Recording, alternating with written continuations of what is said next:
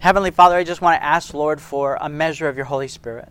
I want to ask, Lord, that you would hide me behind the cross, and most importantly, Lord, that you would take control of my mind and my mouth. I ask, Lord, for guidance, and most importantly, Lord, for ears that would hear. Lord, I pray that every person within the sound of my voice, Lord, will hear something that will actually relate to whatever they may be struggling with or whatever a family member may be struggling with.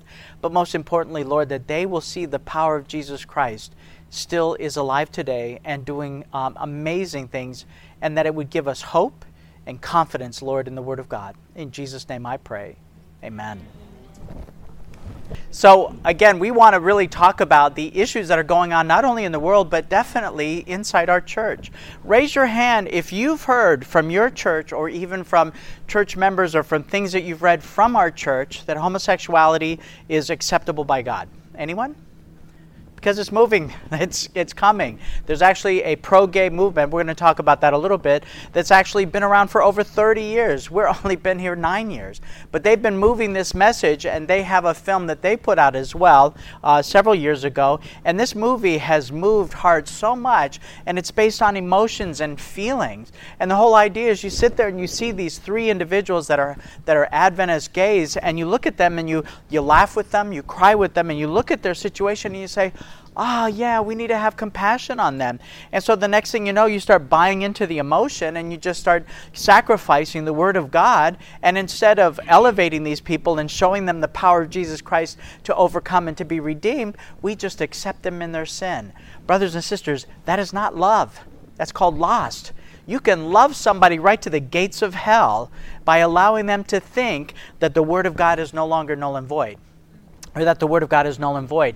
And so, coming out ministries, our desire is to not only inspire, but to enlighten the church. We want to enlighten the church and let them know that the power of God is still alive today through examples and also to equip the church through resources and also presentations. And so, again, we believe that the power of God is still moving, but if we cut people off from the redemptive part of the story, you've only brought them halfway because love is definitely important. We have to be more loving and kind than we've been, and we have a terrible reputation of being cruel and heartless but we still have to hold on to the truth.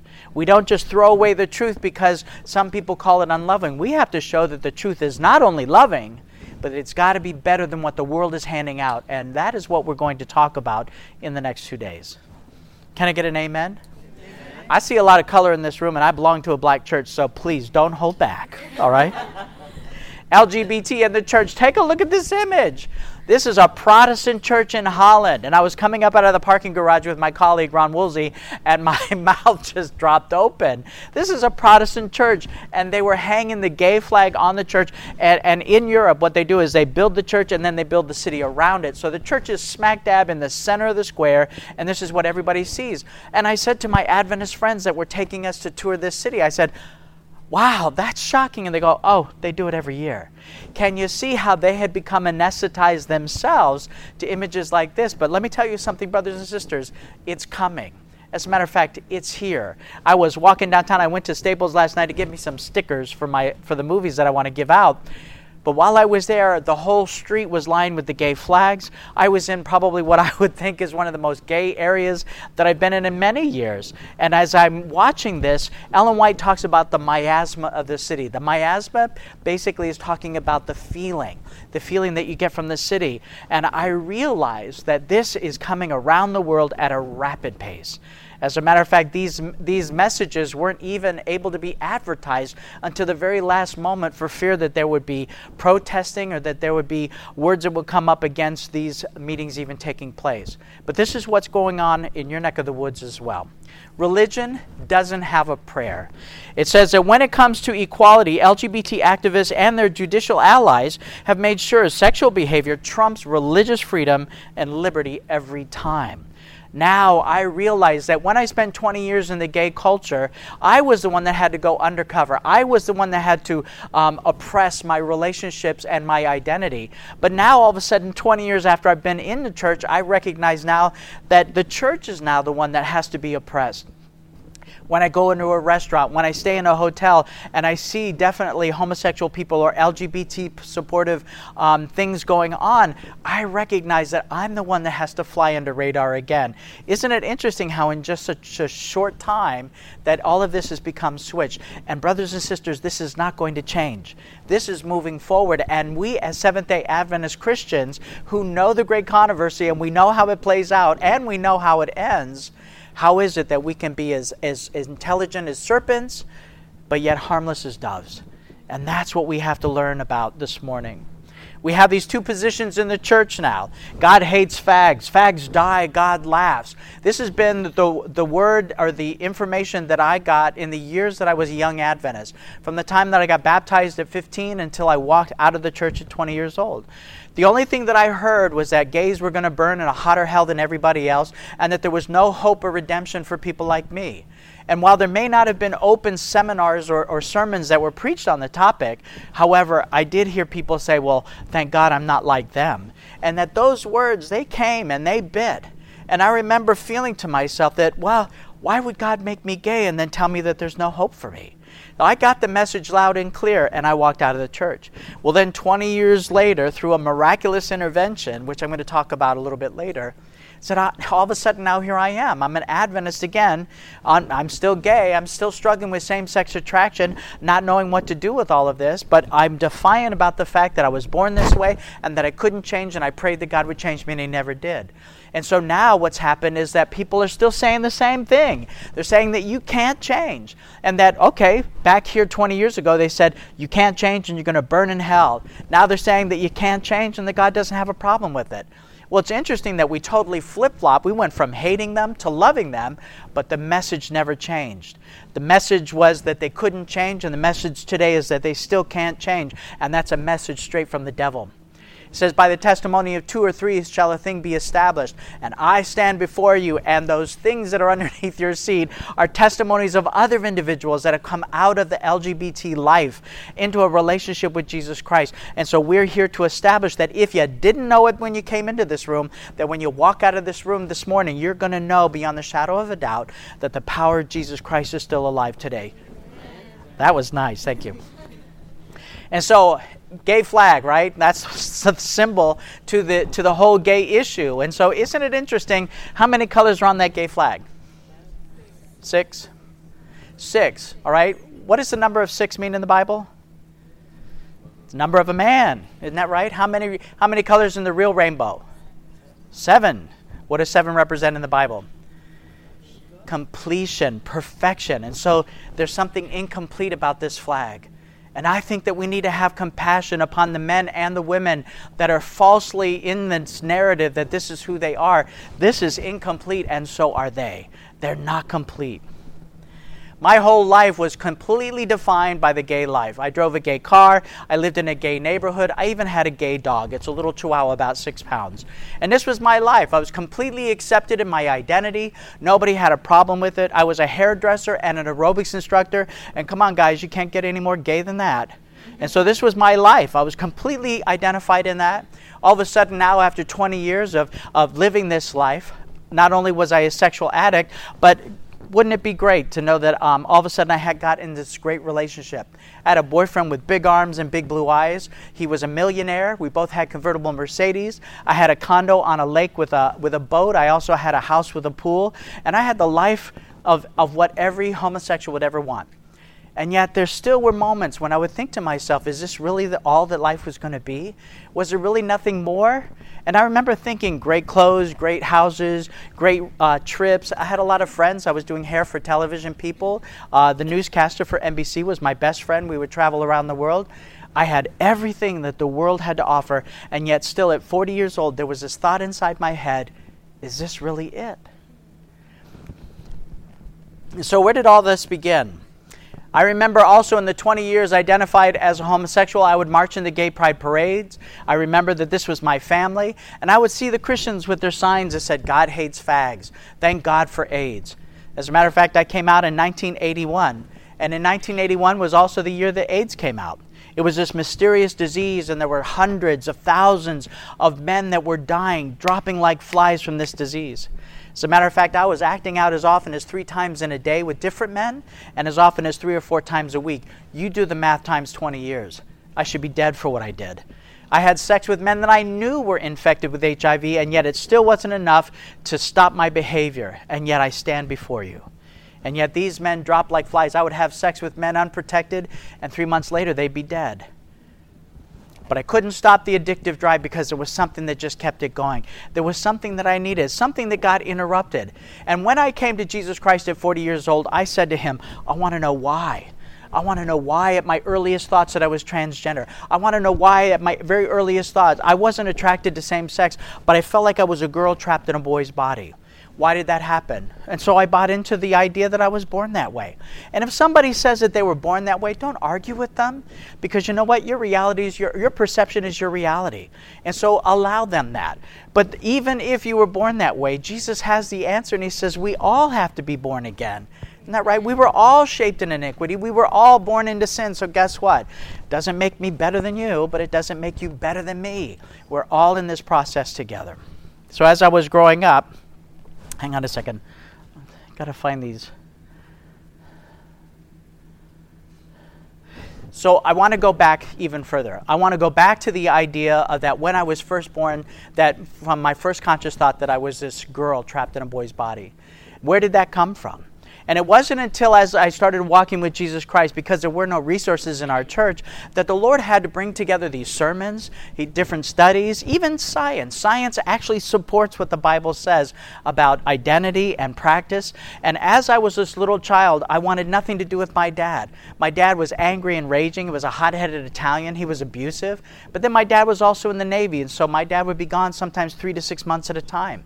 And at a time when I really needed my same sex parent to be be there to know what masculinity was all about, he was gone.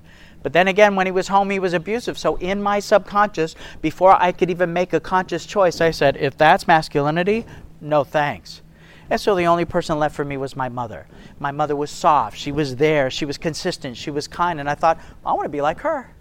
I don't remember making that decision, but all of a sudden I was wearing her dresses. I was learning to walk and to talk like her. And every child is born with wet cement. You don't know that you're male or female. But then all of a sudden, between the ages of one and three, and who can remember that far back, you make a decision who you're going to pattern after.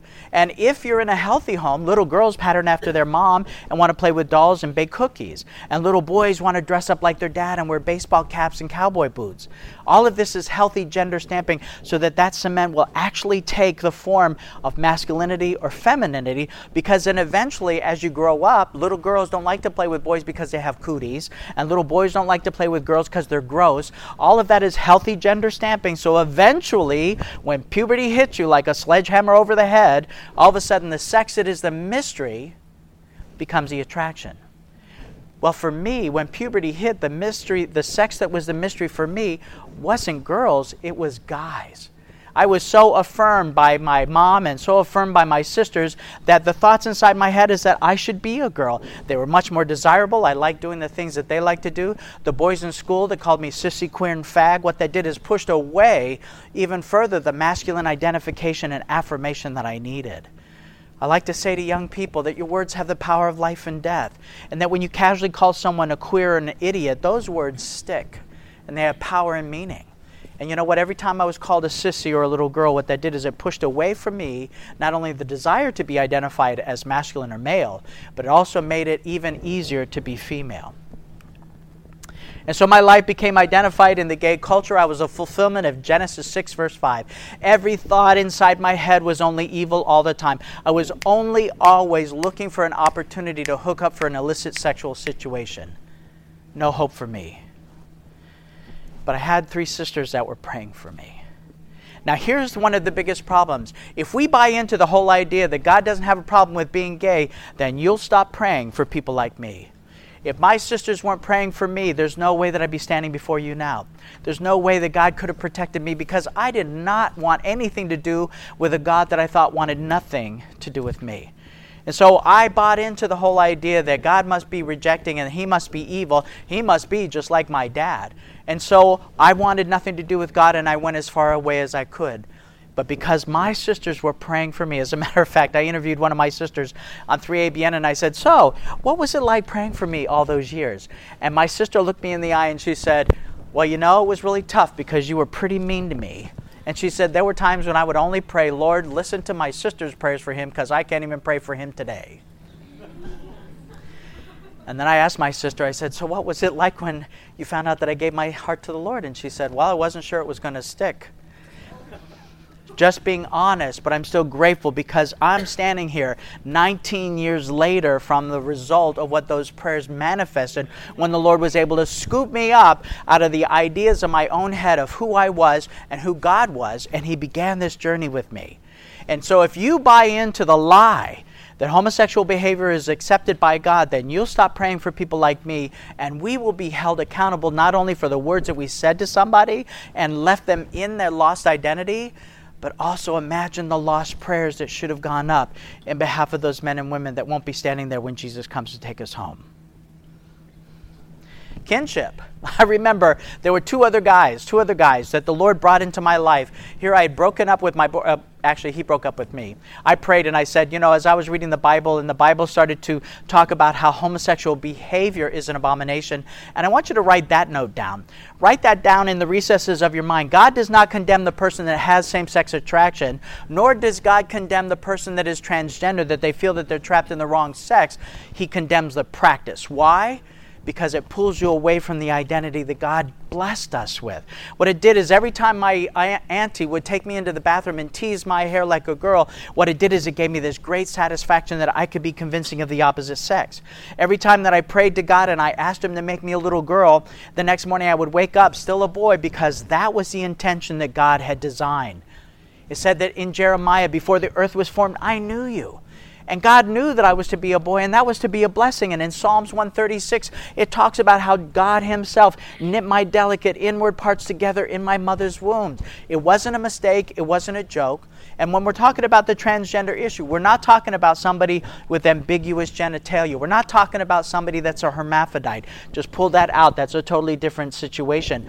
Somebody that's transgender is completely male and desires to be female, or completely female and desires to be male. The two do not mix together.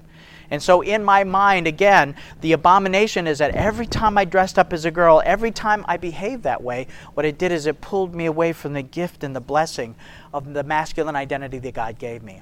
Every time I acted out sexually with other men, what it did is it pulled me away from the ability to relate to God in a relational and intimate way. It destroyed my ability to see intimacy as nothing more than objectifying human beings for my own personal sexual pleasure. That is not God's representation of love. Do you start to see? And so, God's way, again, let me go back to my phrase God's way is not just truth, because we got the truth, brothers and sisters, but it's got to be better than what the world is handing out today. In the 20 years that I lived as a homosexual, I was in five significant relationships, and they could never give me what I wanted. They could never give me what I needed. Because what did I need? Is I needed masculine affirmation. They didn't have it either two men hooking up trying to receive masculinity from each other when neither one of them have any. You can imagine the futility of that. And i believe that that's what created the addictive drive for me because i was desperate for somebody else's masculinity to affirm me because i had none of my own. Do you start to understand a little bit of the depravity in the homosexual culture? Because that's what was going on in my heart. And as the Lord started to reveal that to me, I started to see that there was this deficit of masculine love in my life began with my father. Sex wasn't the problem. The problem was I needed to know that I was male because God made me a male. And I needed that intimacy to be restored in me because it says in John 17 3, this is life eternal, that you would know your Father and Christ Jesus, whom He has sent. And that word know is the intimacy of a loving sexual relationship between a husband and a wife. Now, that doesn't mean that God wanted to have sex with me, but the intimacy to be absolutely exposed and naked before God without any fear of rejection or judgment was what God wanted me to feel. And while I was engaged in that, in that um, identity and that lifestyle, there was no way that my brokenness would allow me to experience that kind of love. But Jesus broke through because of those prayers. So I found kinship. Me and my two friends, we didn't know where we were. We didn't know if we were going to stay gay or if we were going to walk away from it. Maybe we could find a significant relationship and God would be all right with that. But then we found kinship, and I said, Hallelujah, I can have a boyfriend and Jesus. But my friend, my friend who was also being moved by the Holy Spirit, he said, But wait a minute, look at the way that they translate those verses about homosexual behavior, you know, in the Bible. And I said, I don't care. Tell me a lie. Remember in the in the clip it says, "Tell me a lie, lie to me." That was exactly about this. Tell me that I can still have my boyfriend and my Jesus. And you know something? The Holy Spirit was patient with me. And as much as I wanted to believe this, do you know how difficult it is to walk away from a millionaire boyfriend and a salon business that's open on the Sabbath that I'm making $200,000 a year? And that I had to sell back my business back to my lover and still work for him for a year and a half after we broke up. And then when he hired his new boyfriend to be the manager of the salon that I bought and paid for, and I'm working there for a year and a half after we broke up, and I'm now working for the manager who is my ex lover's new boyfriend the only way I could do that is if God was giving me something more than what I was experiencing in that life before. And God was generous and loving and kind. And so I started to realize that kinship was not the answer. And it wasn't as easy for me as like flipping a switch on the wall and saying, okay, I'm not gay anymore, I'm straight. That didn't happen for me. I still struggle with same sex attractions, but I start to understand that when same sex attraction comes, it's because I start to realize that I'm not getting the love that I need or the intimacy I need from my father. And that I can go to God and I can ask God, Lord, the feelings are starting to come back. Can you take these from me? Can you affirm to me that you love me and that you made me male for a purpose and a reason? And now I realize how I can deal with the same sex attraction that I'll probably deal with for the rest of my life. Coming Out Ministries is not a ministry to make gay people straight. Write that down in your book too. We are here to point people to Jesus Christ. I can't make you straight, I can't make you anything, but I can connect you to the power of Jesus Christ that has the ability to change and to redeem and to restore everything that's been lost or taken away from us. That was a little weak. Amen. Thank you. Church culture. So here I am, I'm in the church, right? Like a giraffe on a cattle farm. And so everybody could see my mannerisms, they could probably understand my history. And so my church in Florida, where I was baptized, it was a Spanish, black, Caribbean church, and they did not know how to let me go. They would hug me, they would squeeze me, and the men never had a problem with me. So then all of a sudden I moved to the rural hills of Tennessee, and I go to my church and I start handing out my, my testimony to everybody. And so, as they're listening to the testimony, I thought there would be no problem in this predominantly white church, but all of a sudden I started to feel the heat. I remember being invited to, a, uh, to one of the elders' homes for Sabbath meal, and as there were 10 people around the table, and he was a doctor, all of a sudden, as he was having me as the guest, all of a sudden he lit into me and he said, You know what? Homosexuality is a choice. You chose that. You really should just keep your mouth shut. And then all of a sudden, I went to my pastor and I was asking for a men's ministry because I needed to learn how to interact with men on a non sexual basis. And he said, Well, bring your idea to the board tonight and we'll, we'll pitch it to the board. There was a speaker who was going to come. We could camp out in the woods and we would have it on Father's Day weekend, have this great time with the guys. And so one of the elders on the board, he looked at the book of the speaker that I w- was going to invite and he pointed right at me and he said, I don't want to be running around in the woods like a bunch of gay men. Pastor never said a word. The elder never said a word. They allowed this man to say that to me. And I got in my car that night. And as I drove away, I said to God, I hate your church and I hate your people. So God was speaking back to me and He said, So why do you go? I said, I go because that's where the truth is. And He said, So what do you do when you go? I said, Well, I go to worship you. Isn't that what you ask? And He said, Yeah. Continue to do that and learn to forgive them because they're my people too. I had a lot of forgiving to do. And I had a chip on my shoulder as big as a wood blank.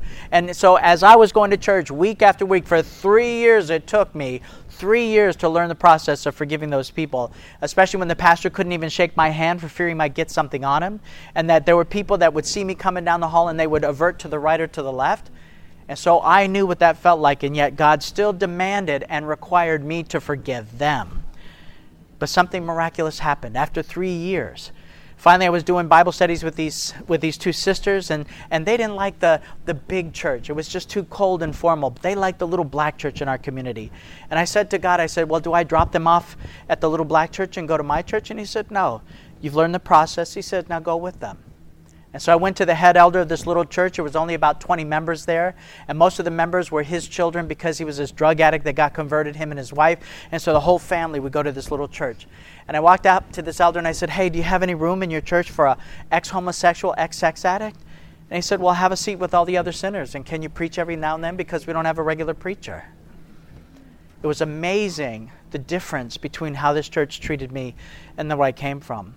And you know what's amazing? That, that white church wasn't able to give me a men's ministry that I needed. But this little black church, they didn't even know what they were doing. And the Lord started to lavish masculine love on me in a way that was healthy, in a way that was restorative and healing.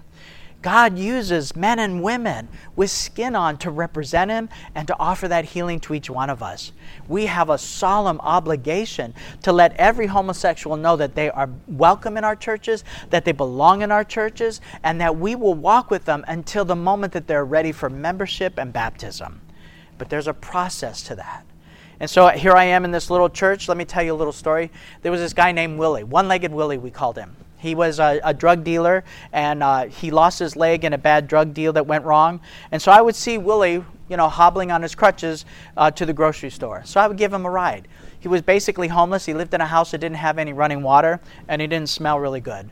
But being a hairdresser, I, I suggested to, to Willie, I said, Listen, Willie, come to my house. I, I'll give you a bath. I'll cut your hair. I'll shave your face. I'll make you something hot to eat. So he would come over occasionally, we'd give him a bath, I'd wash his clothes for him, I'd make him something hot, and I would tell him about the goodness of what God had done for me. Well, eventually I invited him to come to church. He didn't have a suit. I hooked him up. He was looking pretty clean, one legged Willie. And once you know it, the week that we went to church was com- uh, what, communion. Thank you. So in communion, of course, we exercise the foot washing, and I tell people I got 50% off because Willie only had one leg. And I didn't expect him to reciprocate because he wasn't a member. And I was so used to rejection from men that, that it was okay. It wasn't necessary that I be served. But there was a man that saw that I needed to have my feet washed. And he came up to me and he said, Mike, let me wash your feet. I said, It's okay, I'm with Willie. And he said, No, I insist, Mike, let me serve you. And this man wasn't afraid to wash my feet. He wasn't afraid to humble himself to me. He wasn't afraid to touch me. And as he started to bathe my feet, he had no idea the power of what he was doing, but he said these simple words. He said, Wow, Mike, I love your enthusiasm for Jesus. What a blessing you've been in our church. And as he was bathing my feet, he was also bathing over me masculine healing that I never felt before. And all of a sudden, as he started to pray for me, not knowing what I needed or not knowing what was being done, but every man in that room, and there were only four, were also moved by the Holy Spirit. And the Holy Spirit said, Get up and touch him.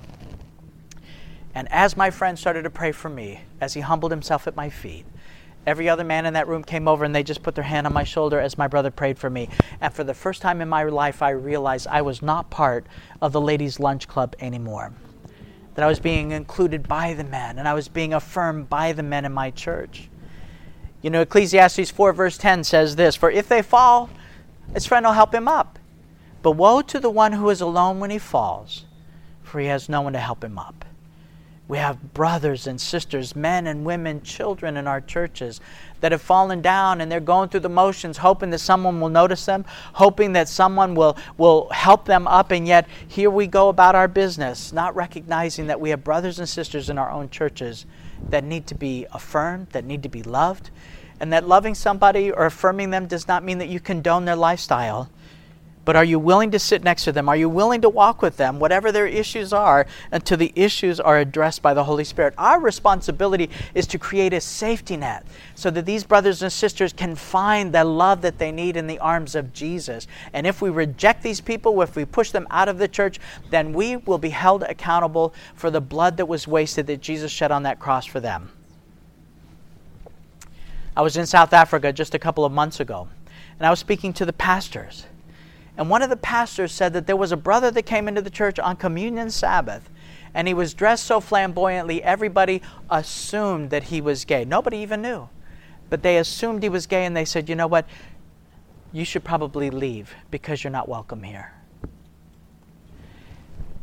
The church actually kicked out this person, and this rage came over me, as you can imagine.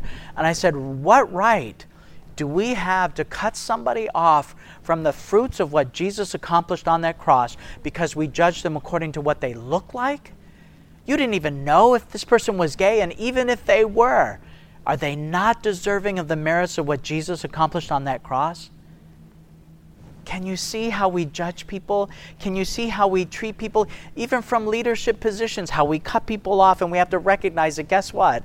We're all miserable, rotten sinners. We're all the same at the cross. Your sin is no better than my sin. We're all the same. It's Jesus we have to look up to. And that when I see my nakedness, when I see my wretchedness, then guess what? Yours pales in comparison to whatever I've got. And wouldn't it be great in the church if we could get rid of the condescension and just say, I don't know what you struggle with, but I got my struggles. And I've been in church all my life, or maybe three generations, or maybe just a week. But you know what? Jesus says He's got the answer, and let's find that out together. Wouldn't that be novel if we could get rid of the condescension that's in Christianity? These are some quotes that you may want to take a picture of the screen. I think these are powerful. This is a woman, a lesbian activist, a gay lesbian activist, and she's not even ashamed of the fact that she's gay. It's her right, it's her choice. But this is what she says If you or I said this, this would be considered hate speech. She says, Is the gay identity so fragile that it cannot bear the thought that some people may not wish to be gay? Sexuality is highly fluid and reversals are theoretically possible. However, habit is refractory. Once the sensory pathways have been blazed and deepened by repetition, this is a phenomenon that's obvious in the struggle with obesity, smoking, alcohol, and drug addiction. But helping gays to learn how to function heterosexual, heterosexually if they wish is a perfectly worthy aim. And so now what's happening is we have this movement coming into the church saying that gays can't change, they never could, and that that's hate speech to tell a gay that they can change. So you're telling me that the redemption and the power of Jesus Christ is hate speech? Who do you think that message is coming from? Say his name. That's right. That's a message from the devil. And then it goes on. She says something even more powerful. She says homosexuality is not normal. On the contrary, it's a challenge to the norm. Nature exists, whether academics like it or not, and in nature, procreation is the single relentless rule. That is the norm. Our sexual bodies were designed for reproduction. No one is born gay. The idea is ridicu- ridiculous. Homosexuality is an adaptation, not an inborn trait. So while she acknowledges this, and of course we all agree with her, she still has the right to choose what she wants. Isn't that fair? I still have to respect her for choosing to be a lesbian. And we should never be condescending. We should never disrespect somebody for their choices. But it doesn't negate what the truth is. And that the truth has to be delivered in such a way where it's invitational rather than rejecting and judgmental. God's word is clear. And He can save. And He does. And He will. Shouldn't that be our mantra? Shouldn't that be what we're giving out to the world? Gender identity and defensive detachment. So, again, this is me, right smack dab, in the middle of six girls. These are my aunts, and then this one and these two are my sisters. That's who I played with. That was my early identity. So again, I was constantly having these knots the devil was putting in the robe of my early existence the rejection of my dad, being surrounded by girls, not having a brother, not having an uncle, having a father that was gone three to six months at a time, and a father that was abusive. It seems to me that the devil had a definite intention. Now, listen, every child that's born, God has a purpose and a plan for them, but so does the enemy and the enemy was effective in using different things that were shaping my life my early years that i thought that i was either born this way or i thought that i had absolutely no control there was also something else going on called the hereditary sin. And actually, science affirms this. In epigenetics and cellular memory, science says that when the DNA comes together with the male and the female, it brings with it the history and characteristics of three to four generations before that. Let me use my parents as an example. I'm the fourth generation, and so my mom and my dad, they came together and they conceived four children together. But my mother, she was actually molested by her father when she was a young girl. And her mother was raped by her stepfather, and my mother's grandmother was actually a prostitute. So you can see just on my mother's side alone that there was a history of sexual sin. And while the Bible nor does science confirm that I was born gay, however, science does say, and the Bible says that the hereditary cycle of three to four generations had an influence on me. Now, Ellen White makes it very plain that I am not held accountable for the sins of my parents except as I indulge in them. At 16 years old, I was cleaning my father's offices. My father was the head elder of the church. I was a student in academy, and I found my father's pornography magazines. And here I am, the son and the father are looking at the same porn, and yet here was the hereditary cycle also taking place as well. My father was addicted to pornography. He was also a sexual addict. Even though my parents were uh, virgins when they got married, my dad was in the Navy. He was exposed to sexual situations, became a sexual addict, married four times. And three of those wives he left because he was having an adulterous affair. My father was also the head elder of the church. Can somebody explain that to me? So, anyway, I knew that my father's religion wasn't working for him either. I knew that my father was struggling with these issues and yet I thought that the same God that he served was the same God that I served because I wasn't getting the victory either. And so I thought that God was impotent, or I thought that religion was basically for people to hide behind. Because I, as I saw my father the fraud, I also saw my own behavior as a fraud. And so that pushed me even further away from church culture. More emasculation and degradation that came from the kids in school that called me sissy, queer, fag. Again, the words have the power of life and death to push away from us the identity that God wants each one of us to be affirmed in. And so I want to also share that when I speak to young kids, I tell them that when you call somebody an idiot or a dummy, and those words that I heard from my dad, my dad may not have called me queer or, or, or gay, but he called me idiot, stupid, dummy, moron. And those words still follow me even in my 50s. So, how do we identify?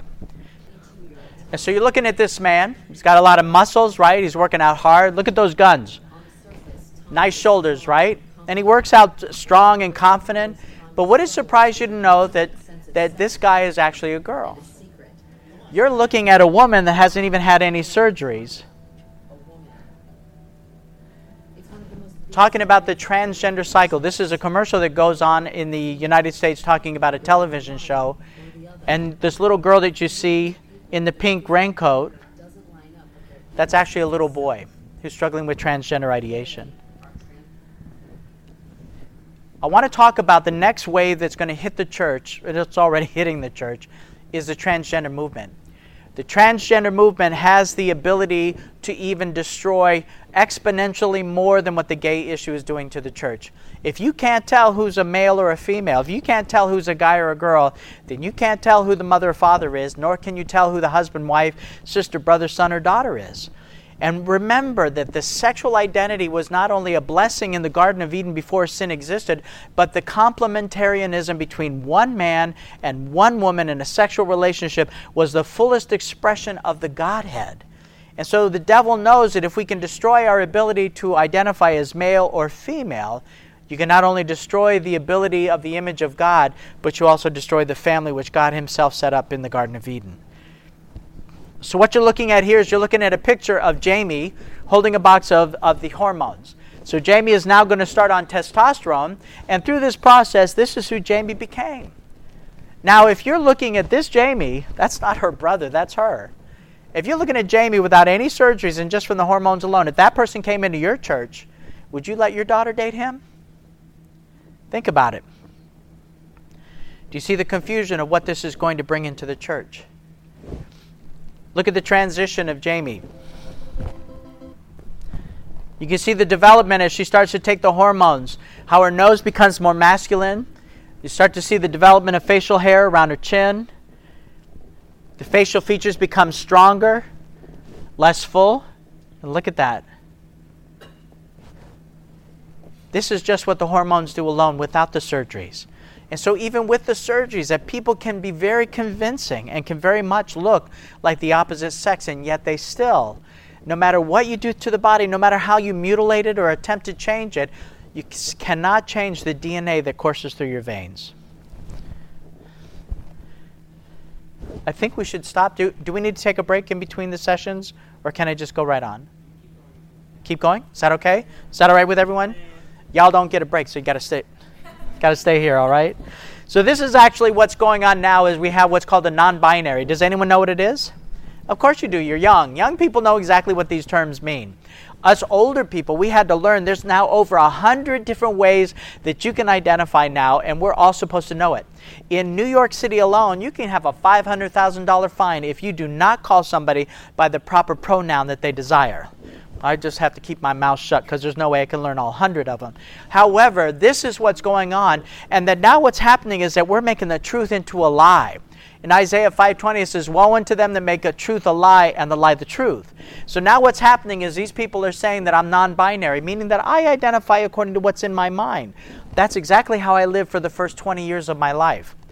They have laws to protect children like me at six years old, seven years old, they, they actually, a child can come forward and say that I'm a girl trapped in a boy's body. And the government will step in against the will of the parents and allow the child to take these hormones that are not only creating a firestorm of hormones in the body, because imagine if my body naturally produced male hormones, and then all of a sudden I'm, I'm throwing estrogen at them, female hormones, not only is that going to create the storm inside my body, but imagine what it does to my mind the emotional damage, the emotional traumas.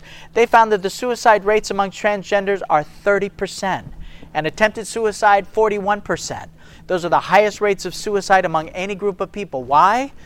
Not because they are in the wrong sex, but because these surgeries and these hormones do not give these people what they desire. Because again, I can mutilate my body to make it appear female, but the bottom line is, is the blood that courses through my veins is still male. Does that make sense? Now that they put these people on these hormones, they're going to have to be on them for the rest of their lives. They have not done conclusive studies to find out what happens when you give a six year old hormones opposite sex hormones. And the whole idea is to retard the puberty process so that by the time they're 15 or 16 years old that they can have the complete sex change that they desire. But along with these hormones, they have to put them on cancer resistant uh, medications because the cancer rates increase exponentially when you go on these hormones. So not only does it increase your rates of cancer, but it also shortens the expectancy, the life expectancy, all because of just the hormones alone that they're going to have to be on for the rest of their lives. There was a young boy in England that came up to his mother, eight, nine years old, and said, I'm a girl. Single mom didn't know what else to do. She put him in therapy. They started putting him on these hormone uh, rejecting drugs. And so he developed natural breasts.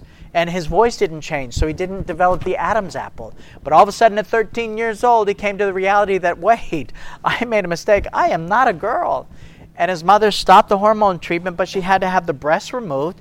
And then now he has to go to a voice coach to learn how to deepen his voice naturally, all because of the damage of what the hormones do because you allow a child to determine what their sex is. I didn't even know what my favorite color was from week to week. Like that changed like water. And you're going to tell me that I can determine what my sex is? Do you guys remember when you were kids, you couldn't even tell the difference between reality and fantasy? And you're going to allow children to make a determination of what their sex is, you imagine how we are polluting not only their minds, but their ability to separate reality and fantasy? I fantasized about being a girl. I was one of those children. If they had the sex changes available today, like back then as they have today, I would have been standing first in line. But all of a sudden, something happened at 20 years old, and they've found, they've done studies, that children are the same sex attracted or even transgender. If eventually, through the maturation process, they just mature, they get to their mid 20s, and all of a sudden they don't struggle with it anymore. They found that 80% of children that identified as homosexual or bisexual, that by the time they were in their early 20s, they were completely heterosexual through no course of action of any um, um, therapies or medications or modalities. It's because the mind just naturally matured.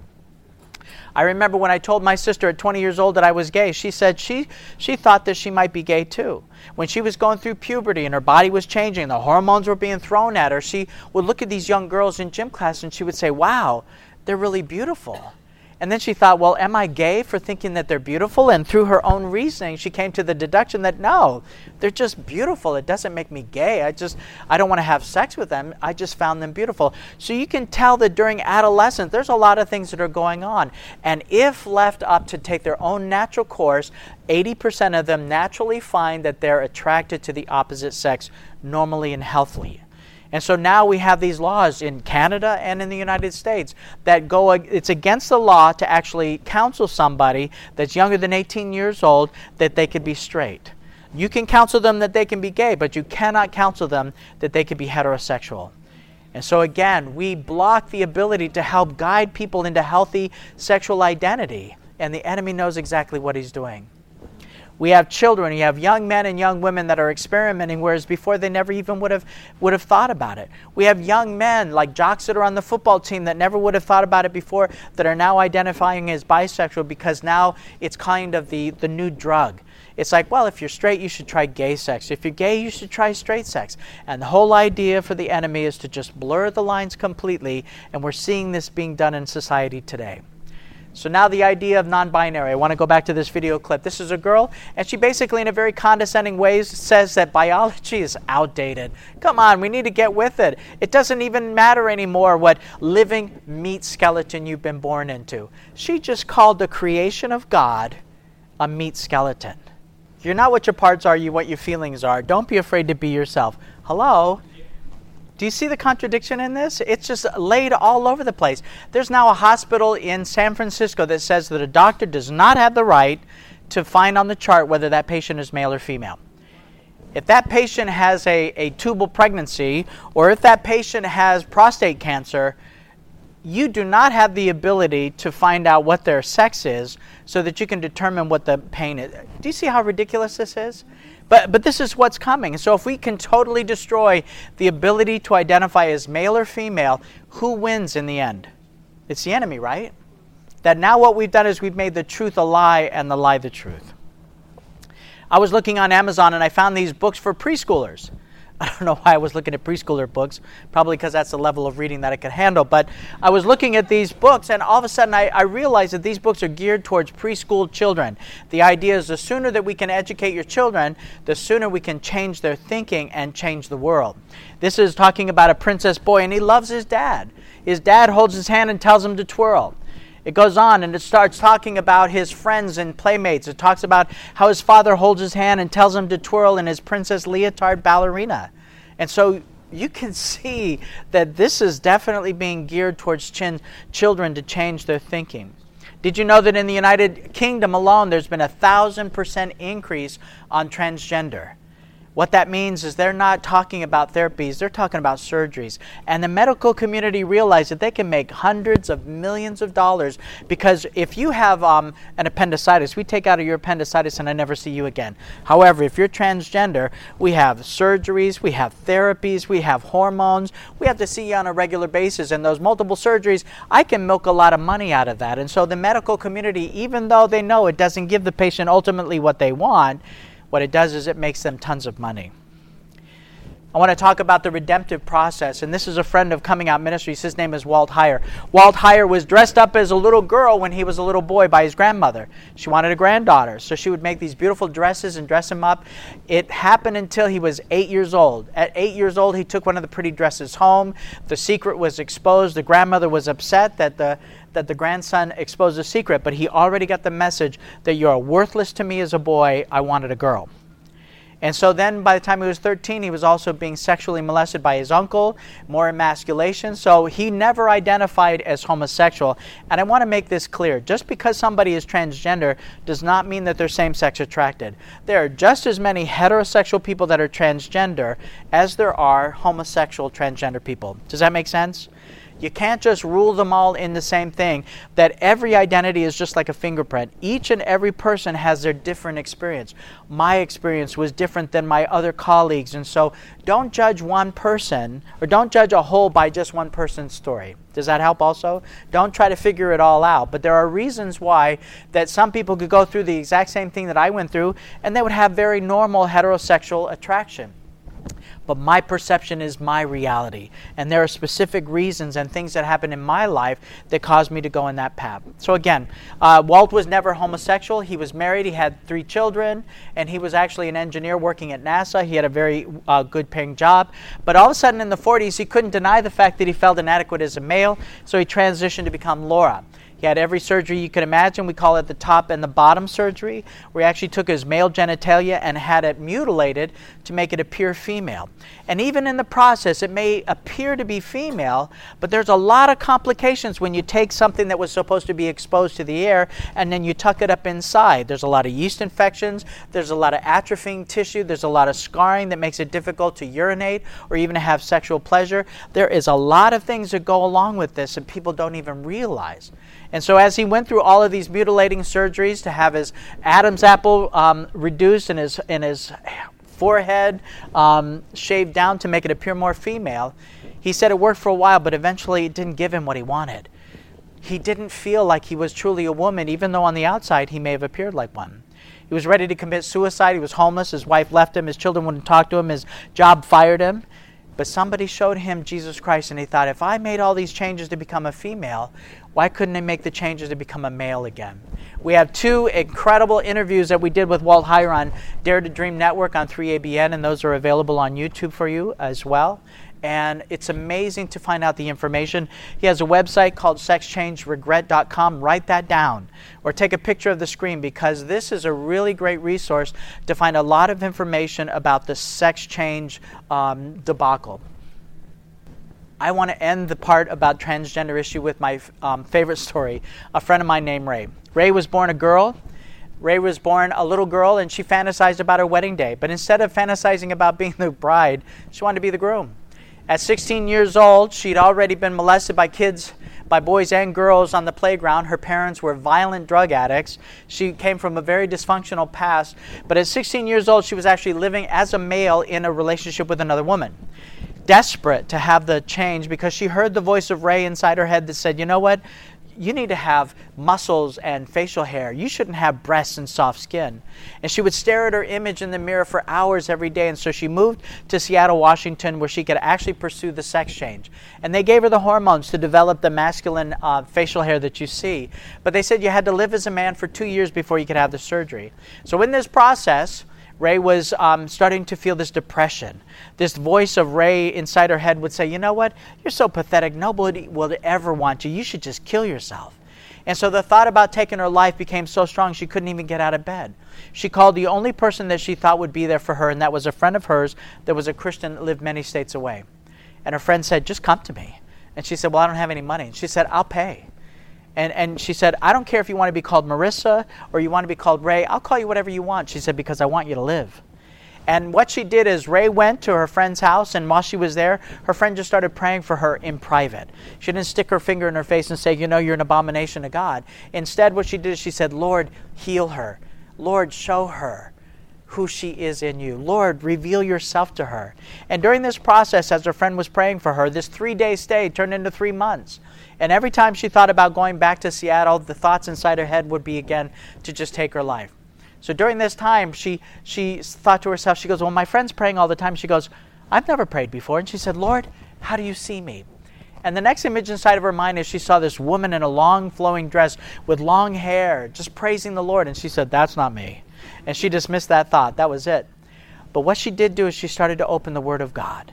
And as her friend was praying for her, like my sisters were praying for me, like Ron's parents were praying for him, somebody was intervening in a way where the Holy Spirit could speak to her one day. She heard the voice of Jesus say, You know what? You've been living as a man for a long time. Have you ever thought about embracing your femininity? She says, Well, how do I do that?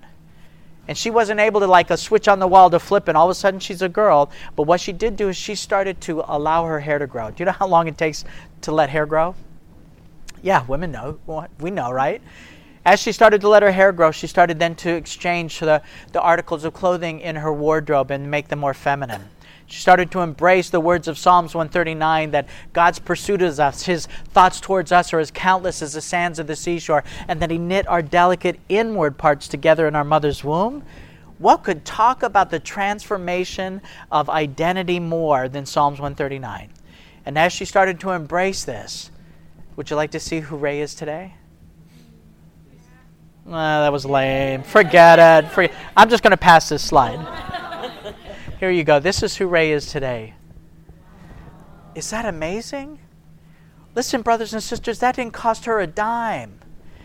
Didn't cost her a dime. No, no surgeries, no hormones. This is what God does. The Bible says that, that man looks on the outside, but God looks on the, say it, heart. And so, what you're seeing here is a transformation of the heart, not the body, but the body comes along with it. And you know what's so beautiful? is had she done it the world's way, she would have mutilated her breasts that would have fed babies. She would have mutilated her, her, um, her reproductive system to the point where she could not have children. Do you know what the one thing is that Satan wants to steal away from you? Is the one gift that would make him like God. Remember in Ezekiel, it talks about how Satan wanted to be like the Most High, right? And so, what was the gift that God gave to man that he overlooked the, de- the, um, the angels with? Creation, isn't that right?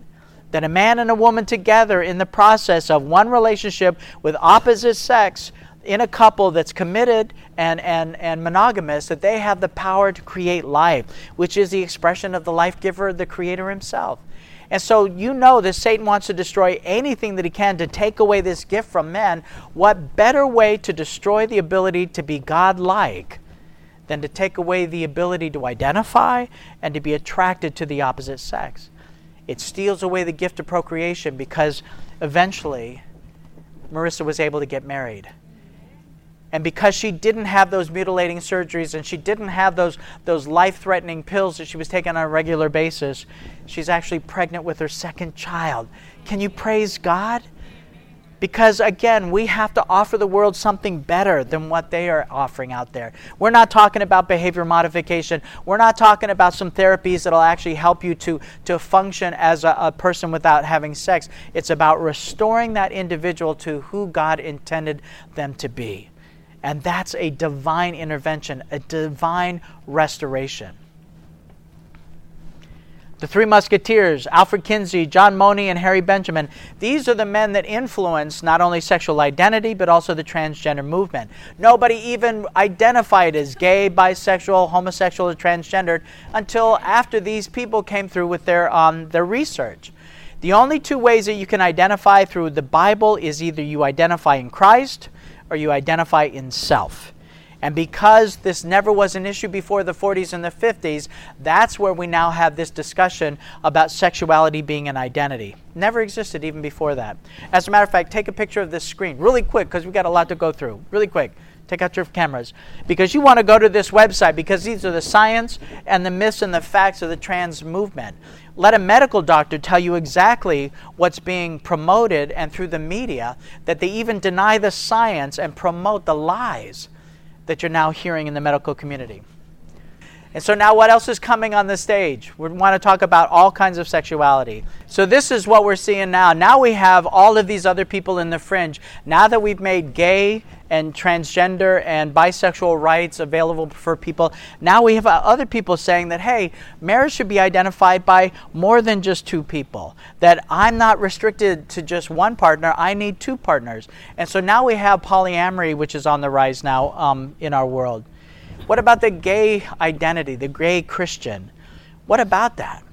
You know, what I find amazing is how can two walk together unless they be agreed? And so this is a contradiction. You cannot be a gay and a Christian at the same time. Now, I don't want to um, neglect the fact that there are some people that sincerely think that they're okay or that they sincerely think that God loves them and that they're gay. Is that a lie? No. God does love every LGBT person. Is that fair? Can we establish that? However, even people in their ignorance, they can identify this way, but I want to talk compassionately about the fact that these two can't go together. Because when I put a prefix on my identity in Christ, it's no longer 100% Jesus Christ. Am I right? I'm telling you that my first identity is in my attraction, and then it's in Christ. And in Christ, He says, I'm a new creature. He said, The old things have passed away. Behold, everything becomes new. And so here's the problem. If I hang on to my gay identity, if I hang on to my same sex attraction, then what happens is I can never leave this thing that God asked me to put behind. Let me give you a beautiful example. We have the story of Jacob. What does Jacob mean? Liar, deceiver. He was a cheat, right? And so here he is. He's wrestling with Jesus Christ all night long. And he says, I won't let you go unless you bless me. And what did Jesus say? He said, What's your name? And what did Jacob say? Jacob. He said, I'm a liar, I'm a cheat, and I'm a thief. But Jesus said, No, you're not. He says, Your name is now Israel. What does Israel mean? One who has been redeemed. And what's beautiful is Jacob had to acknowledge what he was. I had to acknowledge the fact that it was a homosexual, transgender person living out this life. But Jesus says, now in me, your identity is complete in me. It's no longer gay, it's no longer transgender, it's no longer cheat, liar, or thief. He says, now your name is Christian. And even though I hadn't had the opportunity to demonstrate that, even though Jacob did not have the opportunity to prove that, he said, let me give you your new name. Now walk it out in this identity. But if I drag this old identity around with me, what are the chances that I'm going to be able to leave that behind? If we allow people to say that they're a gay Christian, then why can't you be a Sabbath breaking Christian? Or why can't you be a stealing Christian? Or why can't you be a lying Christian? Do you see do you see how ridiculous that is? That in Christ I'm a new creature that he says that old things have passed away, behold, everything becomes new. So when I accept Jesus Christ, there's no more prefixes. You're either in Christ or you're in self. Do you see the difference? Guiding Families. This is a booklet that the NAD has come out with. Americans and also Canadians. This is a booklet that was given to all of the uh, teachers in the union. Do we have any teachers in here? Any pastors in here? This is a booklet that's being given out freely through the, through the union. And what's really sad about it is it has incredible information in it. I have a copy of this booklet, and as I was reading through it, talking to the Swedish Union just two weeks ago, what I found in it was it, it was so deceptive. It was so slippery because it talks about the love we need to have. It talks about engaging in conversations and loving the LGBT individual. And all of those are very good things. And the Christian church has done a huge disservice to the gay community because we've been unloving and we've been unkind. However, this booklet is filled with all of these wonderful, loving examples, but it never once talks about the redemptive part of God. Never once does it talk about the restoring power of Jesus Christ. Never once does it tell a parent that they can encourage their child that there is hope beyond their same sex attraction. What's really sad is that this book is filled with love, but absolutely no power. In 2 Timothy 3, verse 5, it says, They have a form of godliness, and this is filled with godliness, but they deny the power thereof as I was looking at even some of the verses that they use, the scriptures that they use in this, in this magazine, I thought to myself, well, these are the same scriptures that I use. As a matter of fact, the quote where it says that Christ's method alone brought lasting results in ministry of healing, page 143, they left out the very last part. It says he met them where they were, ministered to their needs, he won their confidence, left out the redemptive power of Jesus Christ. And that's the deception of this book, and it's being promoted by our leadership in our denomination. Whatever he thinks in his heart, that's so he is. As a sex addict, I couldn't go to my church, so I went to these uh, Sex Addicts Anonymous meetings. And of course, you know, the sex addicts or the uh, AA mentality is basically this. Every time I spoke, I had to say, Hi, I'm Mike, I'm a sex addict. Hi, I'm Mike, I'm a sex addict. And I said that for a year. And I, of course, I couldn't talk to my pastor, I couldn't talk to the elders in my church, but I could go to this group and I at least found transparency where I could at least talk about the issues that were taking me down. Unfortunately, though, I kept saying, Hi, I'm Mike, I'm a sex addict. And the one thing that I wanted to leave was the same thing that I kept dragging around with me. After a year, I realized that I wasn't getting any victory, nor was anybody else in the group gaining victory, but we got transparency. And I realized that this is not a Christian principle because God says, As a man thinketh in his heart, that so he is. And so I don't say, even though I may have same sex attraction, I don't say that I'm a gay Christian because I do not practice even these things that I have inside my head or these temptations. Jesus was tempted in all points like as we are, yet without sin. And so if I'm tempted by something, am I identified by it because I'm tempted?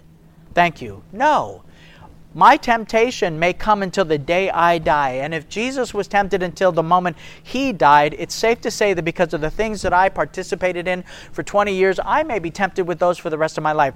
But because I don't indulge in those temptations, does not make me identify in that sin. Do you see the difference?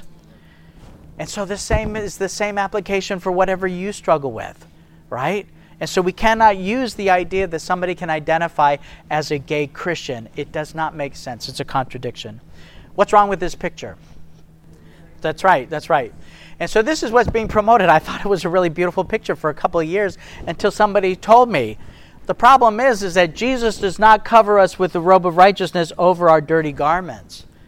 What does he expect us to do? We have to take off our dirty garments. We have to expose our nakedness. And even through Scripture, it talks about the Scriptures about how Jesus wants to cover our nakedness. Isn't it interesting that the devil is the one that always wants to expose us, but how beautiful Jesus is the one that wants to cover us? Isn't that beautiful? Revelation 3:18 says, "White garments so that you may clothe yourself and that the shame of your nakedness will not be revealed." He doesn't want to just cover your nakedness, he wants to take it away. Oops, sorry. So again, we, we went through this. Isaiah 4 1, it says, And in that day seven women shall take hold of one man, saying, We will eat our own bread and wear our own apparel. Only let us be called by your name to take away our reproach. What does a woman represent in the Bible? A church, that's right. Let me see. It's all come. There we go. Woman equals a church. And so we have seven churches, right? And what do they want to do? They want to eat their own bread. What does bread represent in the Bible? Word of God. Thank you. What does a garment represent? Our righteousness or Christ, right? And so here we, we have seven churches, and they're saying that they want to eat their own bread. They want to determine what the Word of God says for themselves. And they want to wear their own garments, right? They want to wear their own garments and eat their own bread. But they said, Give us your name to save us from reproach. That's what every church that is affirming LGBT, homosexual practice, that's what they're doing is that they're changing the word of god. They're going to wear their own righteousness and they're going to determine the word of god for themselves. But give us your name to save us from reproach. That's not salvation. That's not saving someone. That's actually loving somebody while they're still lost. Do you see the difference? That telling them the truth is not a lie. Telling them the truth is not hate speech Look at biology. I was actually speaking in Germany a few years ago, and there was a doctor and his wife, and they were both doctors, and all their children were doctors, and I'm a hairdresser, okay? But I've been walking this walk, and I was invited to speak at this conference the next day, and this woman, this very smart, intelligent woman that was standing beside me with her very smart, intelligent husband, she was saying, I don't even know why we're having this conference. I don't even think I'm going to go. And I said, okay, why? And she says, well, people should love who they want to love. And she said, it shouldn't matter, right? And I said, well, you're a medical doctor, aren't you? And she goes, Absolutely. and I said, Well, you know, I'm just a hairdresser. I said, But have you ever thought about the biology of homosexual sex? I go, that, That's a total contradiction against what God's plan is. Do you get what I'm saying? It's like why would why would God approve of something that is destructive to the physical body, let alone what it does to the mind and to the heart? Because there's a psychologist that, that says you cannot do anything sexual unless you include all three parts of man. Ellen White affirms this that we're physical, spiritual, and mental. And he says that you cannot do anything sexual without entwining all three of these ropes together. So, in the sexual identity that I lived, having multiple sexual partners, I thought that that was my freedom. I thought that that was my right to experience that. But every time you have a sexual release, brothers and sisters, let me tell you, whether it's with a phone, an iPad, a computer screen, what's happening is you are actually incorporating not only the spiritual, but also the mental aspects of what's happening physical. And the devil knows it. There's nothing that controls more power over somebody than a sexual or a physical appetite because the devil knows how we were all formed. And so that's why sexual sin is heinous to God because it destroys our ability to relate to God spiritually, mentally, and even physically. And so it's not just a gay thing, it's a sexual sin thing. Does that make sense? Marriage and the Sabbath. Marriage and the Sabbath had their origin, twin institutions for the glory of God and the benefit of humanity. This is from Testimonies on Sexual Behavior, Adultery and Divorce, page 79. Talking about the fact that isn't it interesting that the two twin institutions that were established in the Garden of Eden was marriage and the Sabbath. So we know that marriage is under attack with the LGBT issue. Now the, all kinds of people are wanting in. Pedophiles are wanting in. We have um, polyamory coming in. All these different things saying that that's what marriage should be defined about. So we know that marriage, as God intended it, is under attack. Well, and White says that when one is under attack, it's not long before the other is under attack as well. What if God were looking at His church to see how we respond to marriage being under attack, to know how we're going to handle it when the Sabbath is under attack? John 12, 32. What's the protocol? How do we minister to somebody who's gay? How do we minister to somebody in sexual sin? It's all the same. There's no protocol for the drug addict, there's no protocol for the transgender or the gay. It's all the same. Jesus says, If I be lifted up, I will draw all men unto me. It's none of your business who somebody is sleeping with. However, it is your honor and your obligation to show somebody who Jesus Christ is. Don't focus on their sexual identity or who they're sleeping with or living with. Focus on them knowing Jesus Christ and let the Holy Spirit do his job. Isn't that beautiful? God didn't tell you to save the world. He said, create an, a safety net where I can save the world. And building that safety net is loving somebody, being kind to them, letting them know that we're all even at the cross. And as you express to them and show them how you live, who Jesus Christ is, then the Holy Spirit does a miraculous job. Ah, so little time and so much to share. So I want to tell you about this couple. There was this Colombian couple, they were from Colombia, and they were dirt poor, and they had come illegally as immigrants into the United States. They become uh, members of society. They were also legal citizens, and they had a little girl. And this sweet couple, they barely spoke any English. It was very broken English. And one of the guys that, that I was friends with, that was also gay like I was, he was Puerto Rican. So they were able to come you know, to communicate. And so my friend, the Puerto Rican guy, his name was Ruben, he says, Hey, Mike, you should come over to this Bible study on Sunday nights, you know, with this cute little couple. And I go, mm, Bible study Sunday night? Mm, I don't think so. And he said, Well, they serve food. And I said, Okay, I'll be there.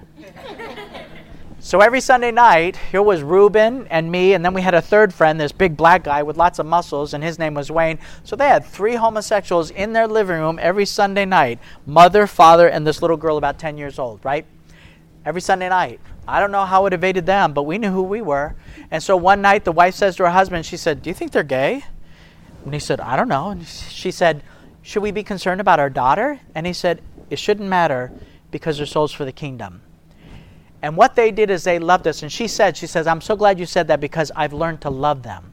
We studied the Bible. We, we ended up moving. We left Florida. I ended up moving to Tennessee. This family moved with me. They lived with me until they found their house. Their daughter grew up. She went to college. She went to university. She found a boy that she wanted to marry. And because we had become so tight, because we had become like family together, that when he wanted to ask for permission for her hand in marriage, she said, If you want to marry me, you have to ask my dad and Mike Carducci for my hand in marriage.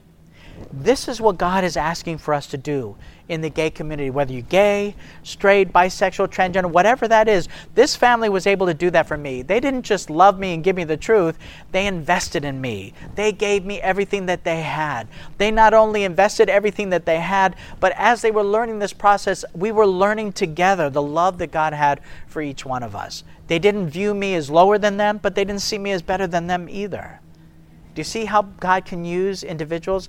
It's not about focusing on your sexuality, it's about focusing on Jesus and sharing Jesus together. Testimonies in Sexual Behavior, Adultery, and Divorce, page 84. A frightening quote. Here, the servant of the Lord herself lets us know exactly what's going to be happening at the end of time, and yet there's still very little resources in our denomination for us. She says this Satan's repetitious plot. Near the close of this earth's history, Satan will work with all his powers in the same manner and with the same temptations wherewith he tempted ancient Israel just before they're entering the land of promise. She goes on, she says, He will lay snares for those who claim to keep the commandments of God and who are almost on the borders of the heavenly Canaan. That's you and me. She says, He will use His powers to their utmost in order to entrap souls and to take God's professed people upon their weakest points. She says, Those who have not brought the lower passions into subjection to the higher powers of their being, those who have allowed their minds to flow in a channel of carnal indulgence of the baser passions, Satan is determined to destroy with his temptations, to pollute their souls with licentiousness. There is no doubt that the prophet of the Lord knew exactly what was coming. I have young men and young women, I have pastors I have all kinds of people coming up to me privately letting me know about their addictions to pornography. I have people that are in charge of huge events in Europe that came up confessing that they had a sexual addiction. People that you would never suspect. And yet, even in my own experience, I realize the power of what these, these, these uh, handheld devices have over me. I have accountability software on every single device that I own. All because I know that on my own I do not have the strength and the power that I need to avoid being slimed. There's some horrific statistics that are going on in our church today. It's not just an LGBT thing, it's all sexuality. And the greatest evil that I believe that is lurking in our church right now is pornography. According to Covenant Eyes, every second $3,000 is being spent on pornography. That's $102 million every hour. Every second, three th- or, um, 100, I'm sorry, every second 28,000 people are viewing porn. That's 102 million viewers every hour. 70% of all men between the ages of 17 and 34 are addicted to porn, and one in three women. Pornography is so pervasive that even women aren't even excluded from this, this evil. According to Covenant Eyes, the most shocking statistics that I have is that only 3% of boys and 17% of girls have never seen pornography. Pornography doesn't care whether you're a Christian or not. Pornography is out there to, to slime not only our young people, also to take out our salvation. I was talking to a young man, he's in his late 20s now, he's a pastor, but he said at seven years old, his best friend brought to his Adventist school a picture of pornography that he printed off the family computer seven years old, and he became hooked. His mother was a nurse, his father was a pastor. They put the computer in the living room so they could watch what the children were watching. But this kid would set his alarm for 3 o'clock in the morning so he could get on the family computer and look at pornography. This is how pervasive it is. He went to two of our Adventist institutions, Southern University and Andrews University, and he said he never had to pay for sex because there were plenty of girls willing to have sex with him. There would be the girl that would be strumming the guitar Friday night at Vespers, but she was sending pictures of herself topless to his roommate. This is what's going on in our Adventist schools. Brothers and sisters, it's not a gay thing, it's a sin thing, okay? We have the Conquer series, which is, um, I have two of these products with me. They're incredible resources for helping people out of a pornography addiction. Um, I don't really have time to, to share this with you, but I want to go on. For this cause, in Ephesians 5.31, For this cause shall a man leave his father and mother, and shall be joined unto his wife, and they two shall be one flesh. And so the, sa- the devil knew the power of what sex does. That what it is, is it's this super glue that do- glues two people together. Because what happens is, whatever you're looking at, when you have a sexual release, your body was designed and it creates all of these wonderful endorphins that are actually, you know, spit into the brain and they say, wow, that was powerful. It's like heroin. So every time you have a sexual release, whether you're looking at a computer screen or you're holding your beloved, it takes a picture of whatever you're looking at and it says, let's do that again. And so what happens is that dopamine that's released, it connects you to whatever you're having that sexual release with. That's why pornography is so addictive.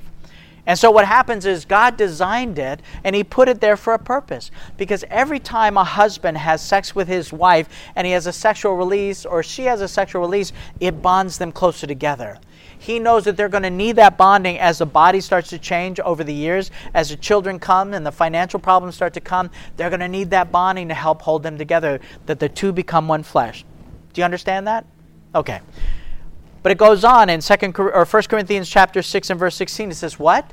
Don't you know that when you have sex with a prostitute, that the two become one flesh? Whether we use it in the right way or the wrong way, it works. The superglue is there to work and that God wants us to know the specifics of having sex with just your opposite sex partner for the rest of your life that you're committed to in a relationship with God is the only acceptable glue that is going to keep you happy and healthy. Excuse me. As a sexual addict, I was acting out as often as three times in a day with different men. And what was happening is the superglue was connecting me to all of these men, and that I didn't realize it, but at the end of 20 years, the only thing that I could view a person at is how they would objectify my sexual desire. I didn't care what your name was. Don't talk to me. Let's do the sexual act and get it over with because it destroyed my ability to find any value in any human being. Pornography does the same.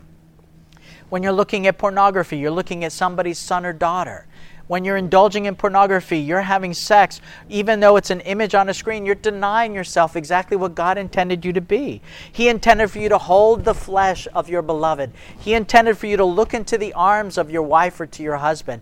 And as a matter of fact, I think it's really interesting to know this is Warren Beatty, one of the greatest actors of the, the 20th century, and, and he was good looking. Look at the dude, not bad looking.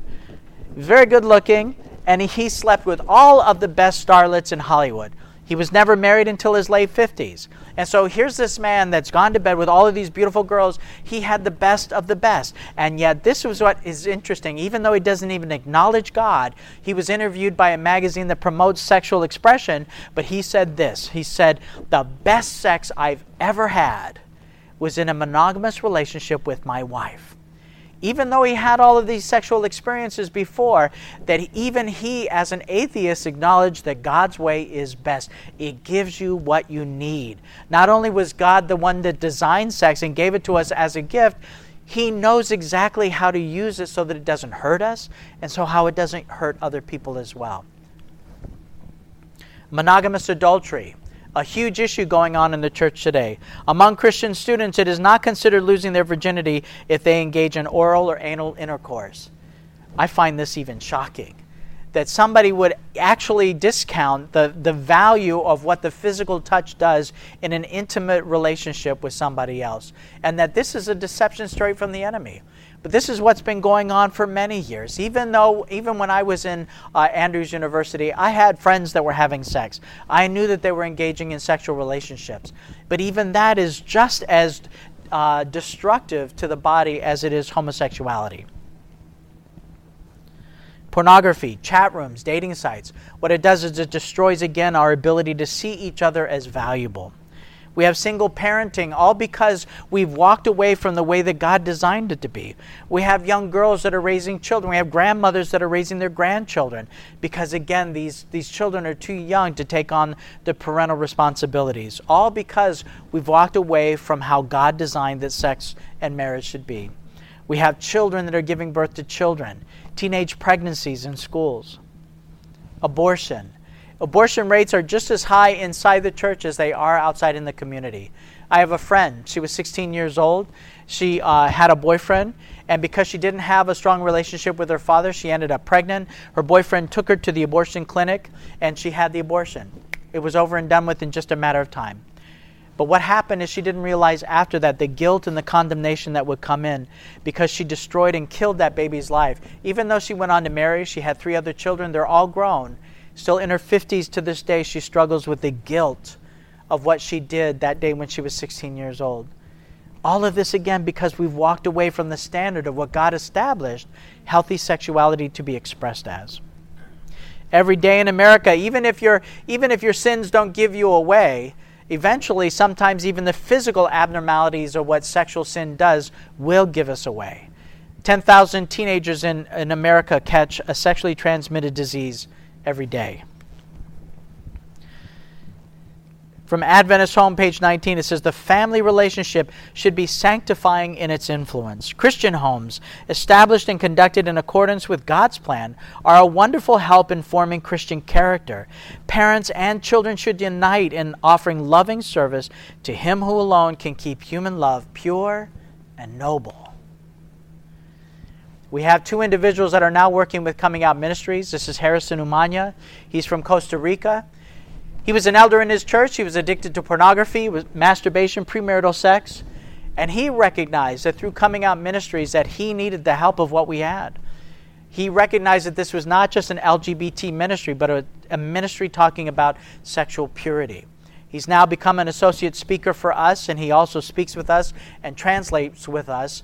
And, and our ministry has taken on a new development as well. I was in Cuba two years ago, and I was working with this young woman named Kezia Chisholm. And she was actually one of the speakers that was speaking to the people in Cuba. She was involved in her youth group.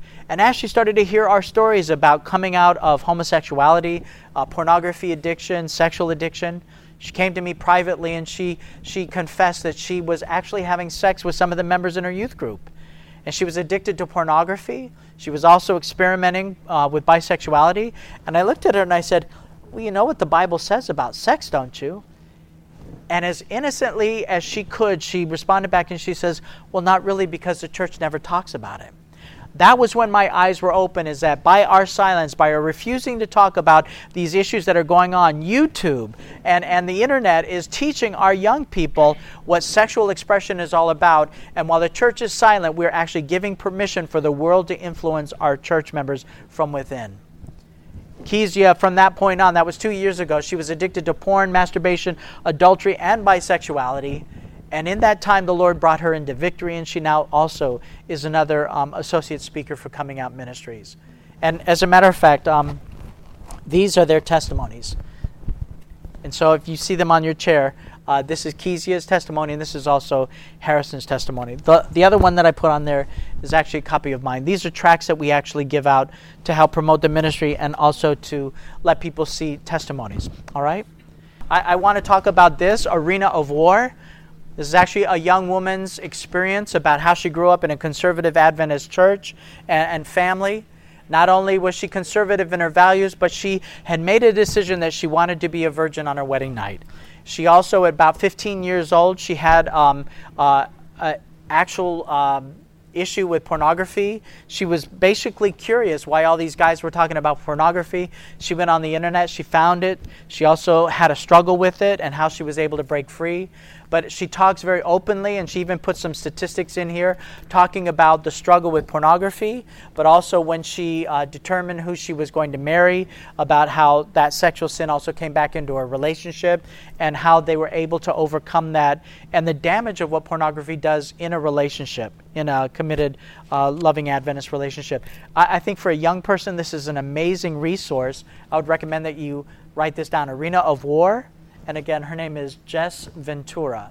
A very powerful story. we also, again, have the uh, testimony of Ron Woolsey. And we also have uh, the second book that he wrote, Straight Answers to the Gay Question. This is a compilation of over 20 years of question and answers that he's compiled into a resource. So we have those available for you as well.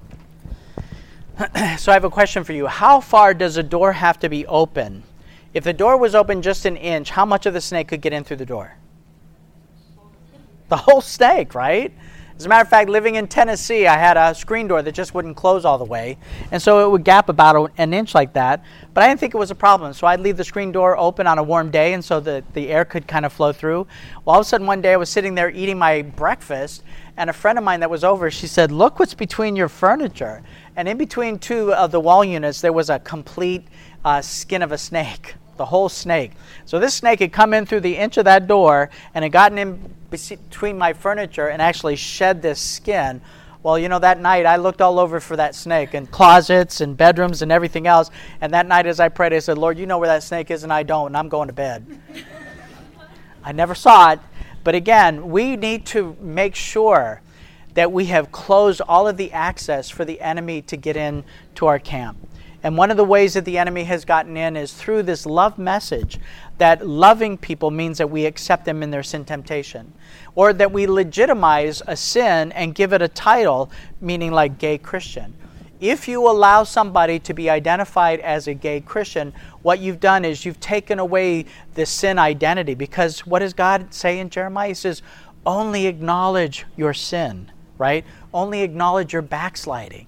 And so if we don't acknowledge it as a sin, then we have nothing to confess. In 1 John 1 9, it says, If we confess our sins, he is faithful and just not only to forgive us, but to cleanse us from how much unrighteousness? All of our unrighteousness. So the only thing that he asks us to do in this verse is to just confess our sins. Isn't that what he asked? So if you confess your sins, but you don't believe that homosexuality is a sin temptation, if you don't confess it, then we've cut off the process of what God wants to do for each one of us. Do you start to see that? How identity is important. We had an opportunity to talk to Andrews University Seminary people, and they had come up with a statement. And, and, and I like to think that because they weren't aware of, of what a, um, how much permission that gives somebody an identity, that through coming out ministries, we pled with them that if you allow somebody to, to legitimize their temptation and give them a title, then what you've done is you've taken it away and you've allowed that door to become open just an inch to let the snake come in. Because now what's happening is they're making statements that, well, it's okay. Even the Swedish conference, they made a statement. They say, it's okay to be identified as gay, but just don't practice it. Does that sound like redemption and restoration to you, brothers and sisters? Because you know something? I'm not buying in that. When I came into a relationship with Jesus Christ, I wanted complete healing. And you mean to tell me that you can heal somebody heterosexual, but you can't heal me? And I thought, that's not fair. If you have, if you're going to offer redemption and restoration to somebody else, it has to be across the board. Otherwise, he's no God at all, right? Do you see the power of what we're doing? And so we have to hold on to the party line, not just because it's truth, but because it's better than what the world is handing out. Unfortunately, if we make these these um, these uh, if we start to, to draw away the line and the definition of what sin is, then eventually there are many other things that are going to come with it as well. Isaiah 5:20. It talks about it says woe unto them that call evil good and good evil, that put darkness for light and light for darkness, that put bitter for sweet and sweet for bitter. What we recognize also that's happening at the end of time, we know that there's going to be a dividing line. We know that there's going to be a polarization in the church. I believe that that's why many of you are here at GYC, is that many of you are, are convicted that we're living in the end times. And so, how is it that the gay issue can be this dividing in the church? When you look in the Bible, what was the last situation that happened before Sodom and Gomorrah was destroyed? It was the homosexuals outside of Lot's house, right? And they here they were clamoring for the angels. And so Lot even offered him his virgin daughters, which I don't even understand that. But what he did is he helped them or offered them the, the healthier alternative. I don't know, but, but even that they refused. And so Sodom and Gomorrah then was destroyed. It's interesting to me, and it's not prophetic, and I'm certainly not prophesying here, but a few years ago it hit me. What if the gay issue in our world was the dividing line even in our Christianity? What if this gay issue, and, and, and you know, I don't know where you stand on this position, but what if just the, the issue of LGBT acceptance in our church was what would polarize the church?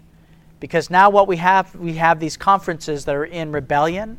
We have conferences that are not following the general conference uh, guidelines of what they have done through, through prayer and also through careful uh, study. That now we have conferences that are stepping away from the very conference itself. And so I believe that, that it's not a coincidence and that we are living in times where we have to be decidedly on one side or the other. And if we give in to homosexual practice and think that, that it's okay with God, that what we've done is we've legitimized sin and we've made it even more difficult for people to come to the cross and to find the reconciliation, the redemption, and the healing that He offers for all of us. It wasn't an easy decision to make. It wasn't easy to walk away from my business. It wasn't easy to walk away from my boyfriend and the life that I created through the indulgence of the things that came natural to me. But neither was it easy for you. You had to make a decision. When you accepted Jesus as your Savior, you had to put things away too. There were things that you had to give up. And you know what? Each one of us have to make sacrifices to serve God. But why would we give up anything if we weren't going to get something better in return? Can I get a witness? Because if I would lose my job to keep the Sabbath, then God promises to give me something better. And when we take that step, when we actually make that sacrifice and push away that thing that God is asking us to put aside, if there wasn't a benefit to it, then why wouldn't I go back to it? And I believe that that's what we have to show people in the LGBT situation, or even if you're addicted to porn or whatever that is, or having premarital sex, that God's way has to be better. It has to be better. And then we have to show people, we have to re- remove the condemnation. We have to let them know that we're all level at the cross.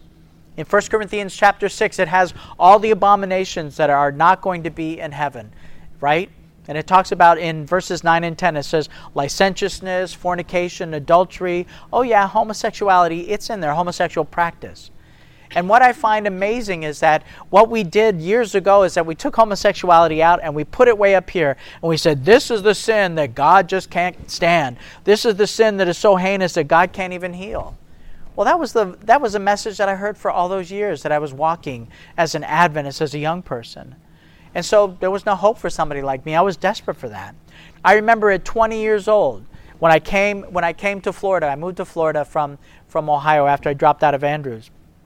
And I met a girl who was also a lesbian, and she had also grown up in Adventist education. And we decided, we confided in each other, and we decided that we were going to find out once and for all did the Adventist message have an answer for someone like us? And so what we did is we went to church. And I went to church week after week, and I would look, and I would watch, and I would study the people, and I say, Who am I going to share my secret with? And I found this guy, and I would watch him every week. And I said, Is this the guy I'm going to share my secret with? And finally, I got the courage up one day. It had been many months, and I and I went up to this guy, and I said, and he was an elder in the church, and I said, "Hey, hey, Steve, can I talk to you?" And he said, "Sure, Mike. What's up?" And I said, "Well, it has to do with women." And before I could say another word, he said something so derogatory about women. There was no way that I could trust him with my secret. And this was an elder in the church. And so I thanked him for his time. I listened to him, and I walked out of church that night and I said to God, I'm done. I'm through. I can't get my sexuality and my religion to come together. I prayed that you would change me, and you never did. And this is what you send me? I'm out of here. And so that was when I turned my back on the church, and that was when I went into the gay culture. All because, again, the message that I heard, heard was that gays were going to burn in a hotter hell than everybody else. But now, when you stop and think about it, it's like there are many other areas in there that you can find even yourself in a temptation with. And so we have distorted the Word of God because we left out verse 11. Because in verse 11 it says, Such were some of you. But you've been washed, you've been made clean, right? And you've been sanctified. And so, why wasn't anybody talking to me about that verse? Because that would have made a big difference for me. And when I told you about my colleague who, who was having same sex attraction, even though he had a theology degree and a 4.0 from Southern uh, University or Southern College, uh, he still did not know how to apply the blood of Jesus to his circumstance. And as he confessed to his wife that he was attracted to the same sex, they went to a pastor. And as they shared that with the pastor that he was struggling, excuse me, the pastor looked at his wife and said, You might as well just get a divorce because that kind can never change. What they did is they held up this principle that gays can't change and that they burn in a hotter hell than everybody else. And now, after coming back into the church, thinking surely that we've got this issue coming up, what if God allowed the gay rights, the gay movement to move forward so that we'd finally be forced to start talking about this very uncomfortable situation and circumstance. I believe that the Christian church did more for the gay community and more for gay rights because while we said that they couldn't change and that they were condemned, they said, Great, if we can't change, then we want rights and we want the ability to marry. What if the, gay, the Christian community was the one that actually did more for gay rights than they themselves? But here's the answer. When we use uh, the verse 11, it says, Such were some of you, then that right there says that even if you struggle with pornography, premarital sex, masturbation, whatever that is, God says it's all the same to Him. He says, Such were some of you. And that gives us hope. And that wasn't the only issue that I struggled with was transgenderism and homosexual practice. I struggled also with pornography. I also struggled with masturbation and sexual addiction. And you know what? God had to answer each and every one of those issues as well.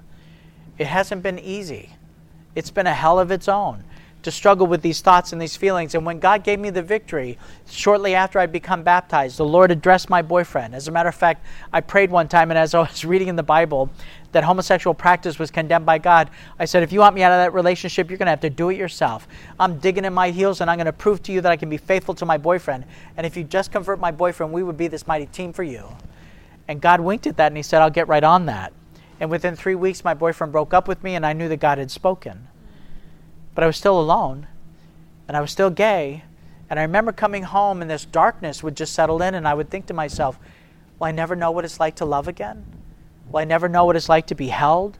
Will I never know what it's like to hold someone and to lavish them with love? And during that time, I couldn't share it with my sister. She would have been overjoyed. I couldn't share it with my friends because they would have said, Mike, you're gay. Go back to your boyfriend. And so it was just me and Jesus Christ during that time. And as I cried and as I sobbed, it was Jesus that was holding me. And as I cried, it was Jesus that was loving me. And that kind of love started to change my acting out behavior. It wasn't like God just hit me over with the head with a magic wand and it was all gone for my convenience, but I started to struggle less. As I was experiencing a love that I'd never had before, the depths that I'd never experienced before, as I was truly receiving the love that God was giving to me, that He was lavishing on me, then the sexual acting out started to drop away. And what was amazing was like God had closed off this valve of sexual thoughts even inside my head. I wasn't even attracted to to uh, homosexuals or or even heterosexuals. It was like it was completely gone. And during that time, there was this freedom that I'd never known before in my 40s. And unfortunately, a few years later, I thought to myself, did God take away my history and my memory? And as an elder in my church, I struggled again with pornography. And so I needed a break. I needed to find that victory again, but the victory was more elusive. And I cried out to God and I said, Lord, you said that the Adventist message has everything that we need to find victory in our lives, and I need that. What worked before is not working now. And so I went to AA for, you know, or for Sex Addicts Anonymous for, for a whole year. Nothing happened there. And in my frustration, the Lord showed me this little ugly red book. And it has a really ugly title. And, and for somebody that's a hairdresser, I only like the pictures, right? And so this book was called Ministry of Healing. Not appealing to someone like me. But what happened is when I opened up the first page, it said that the same Jesus that came 2,000 years ago is the same Jesus today that wants to heal men completely, physically, spiritually, and mentally. And in the margin of my book, I circled that and I held God accountable and I said, You said that you could change me because I can't change myself. But I give you permission. I hold you accountable to your promise. And while that book never talked about the problems that I struggled with, but what it did do is it talked about a Savior that had already won for me the victory. And that if I struggle today, I can have the answer for my struggle today. It doesn't take weeks or months or years to overcome this. I can have overcoming victory today by claiming what Jesus has already won for me 2,000 years ago on the cross. And that book I've recommended to people around the world, to girls, girls that are struggling with porn addiction in their early 20s, sobbing to me, knowing that they're not ready for marriage because of this, this insidious um, issue that they struggle with. Pastors in South Africa that are struggling with pornography addiction. This book has not only found healing for me, but also for them as well. God has given our church everything that we need to find overcoming victory for whatever we struggle with. Okay, Romans 13:10. It says that love does no harm to its neighbor. Therefore love is the fulfillment of the law. We've got to change our attitude about this. We have earned the reputation of being haters, of being um, um, self righteous. And what we have to do is we have to recognize again that if we're all on the same level field, if we're all on the same playing field, then what we have to do is we have to offer something better to somebody. We can't be condescending and say, oh, poor little homosexual, maybe God will have some mercy on you. We have to get on their level and say, I don't struggle with what you struggle with, but I struggle mm. and that to admit to someone that we still struggle that but that we look on Jesus and that we focus on Jesus and that he has the answers for us doesn't that make sense wouldn't that be much easier to receive than somebody making a judgment about you and saying you, that you need Jesus? We all need Jesus. So our vision statement at coming out ministry is this. It says to ignite an unquenchable movement restoring all men and women back to the image of their creator god. If you remember, the thing that was established before sin even entered the land was in the Garden of Eden, marriage was established and the Sabbath. And so we know that throughout the Bible, all the way to Revelation, that we know that where sin entered in Genesis, that in Revelation, God wants to restore man completely to who he was back in the Garden of Eden. Isn't that right? So, doesn't it make sense that at the end of time, the sexuality is going to be the issue of the day? that if we can destroy the image of God through through transgenderism, through homosexuality, bisexuality, whatever's that polyamory, pornography, sexual acting out, even monogamous adultery, then doesn't it make sense that God wants to address all of these things, but in a way where He has a people that are restored? And I believe that the church is going to look drastically different at the end of time.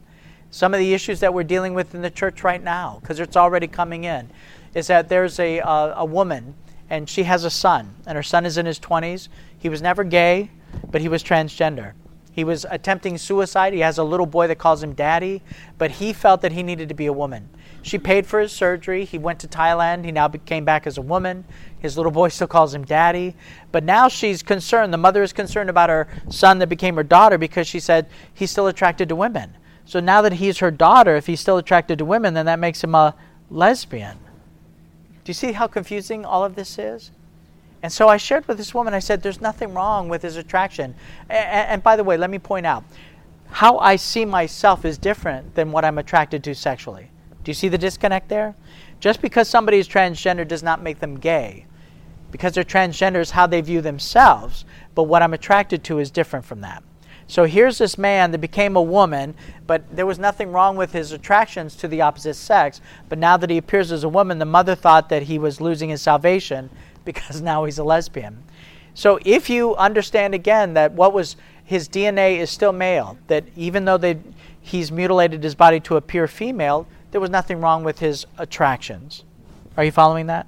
Second situation is a woman had an affair with a with a man that um, that she worked with and they had a sexual relationship. And after three times of having a sexual relationship, this man confessed to this woman that he was actually a female. And so this the the girlfriend, I know your eyes. This woman called me and she said, Am I gay because I had sex with somebody that I thought was a man that was actually a woman?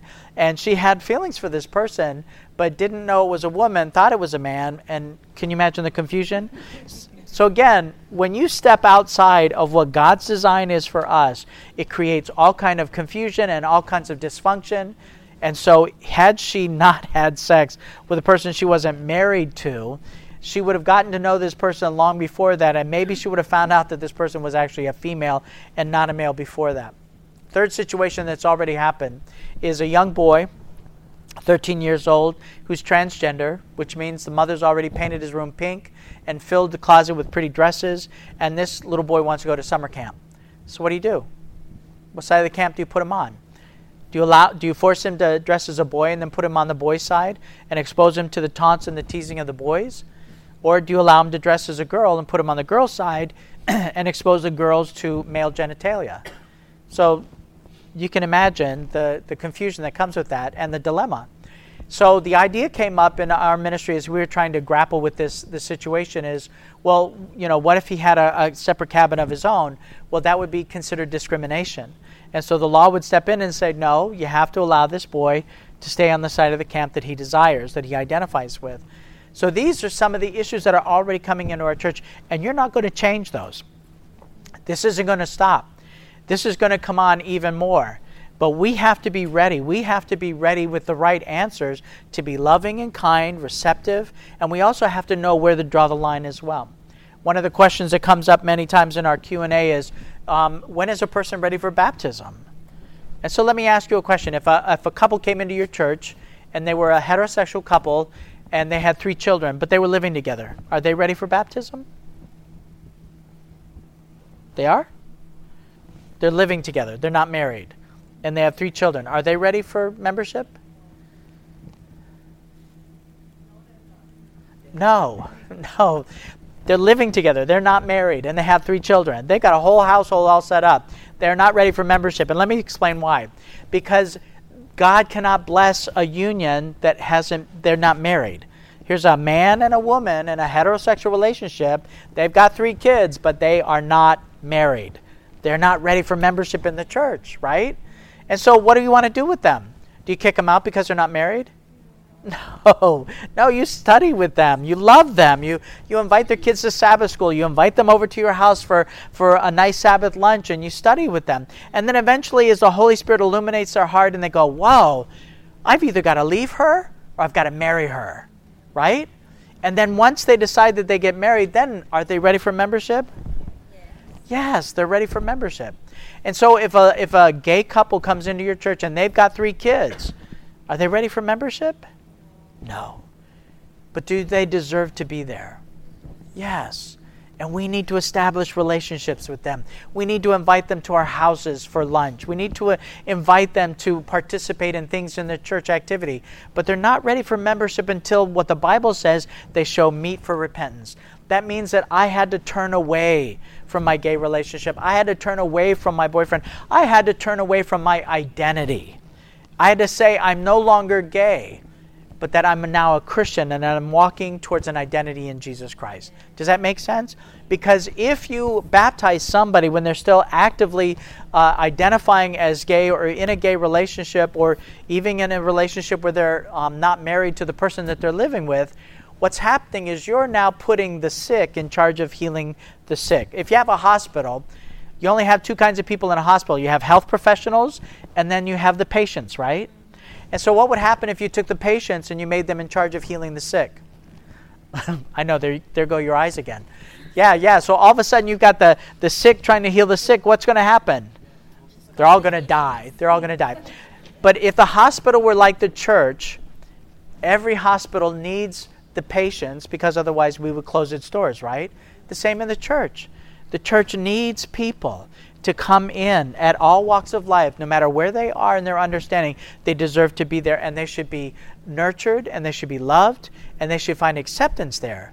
But the point of where we make them members and we baptize them, they have to come to a point where they fully understand what they're getting into and that they fully understand the principles of the Bible and that they've made changes in their life so that their life aligns with the principles of the Bible, and then they're ready to be baptized. Because baptism brings three things it's a sacred position that gives them the right to vote. It also gives them the right to influence other people as teachers of Sabbath school, as elders in the church, right? Doesn't that make sense? And so we have to recognize that until somebody is ready for baptism, they have to show that their life is living in agreement with that, but also for their protection. You know, I was baptized with a boyfriend and a sexual addiction. The pastor did not know that I was still an active homosexual. I came in under the wire. And God says that His ways are not our ways and His thoughts are not our thoughts. But no pastor should have baptized me. Because imagine the shock when all of a sudden I found out that the church that I just got baptized into did not accept homosexuals in it, right? So that was a real shock for me. Okay, good. And so as I was coming into this agreement with Jesus Christ, He was walking with me. He was walking with me in this misguided understanding, and, and that even though I should not have been baptized, eventually He led me into all truth, and I stand before you now. And so God's ways are perfect, but again, in the church, we need to have structure. We need to be nurturing and loving, but also we cannot put people in membership before they're ready. Make sense? Okay. All right, let's pray. Father, I thank you, Lord, for this opportunity to, um, to present on behalf of all sexuality. And Lord, you are so gracious, you are so good that because you've given us the answer for every sin, sin problem that is out there. I pray, Lord, that today that, um, that I have shown adequately that all sexual sin, Lord, destroys our ability to relate to you as a loving God. And I pray, Lord, that it's challenged our thinking that we need to be more loving. We need to be more kind to those that are on the other side, Lord, of your understanding and your compassion. But I pray, Father, that you will also help us to change the way that we think towards other people. And that, Lord, that we would respond to people the way that you do, and that we would love them and show them, Lord, that the Bible is not just truth, that it's got to be better than what the world is handing out because then, Lord, we would truly have something to equip people with, and that we would actually be able to bring people into your kingdom, where your desire and your delight, Lord, is to bring us home. So, my prayer, Lord, is that as you work on our hearts, that you would change us from within, and that, Lord, that we would experience that victory that only you can provide, so that we could offer that to somebody else in our churches. Bless us and guide us, I pray, in Jesus' name. Amen. This media was brought to you by Audioverse a website dedicated to spreading God's Word through free sermon audio and much more. If you would like to know more about Audioverse, or if you would like to listen to more sermons, please visit www.audioverse.org.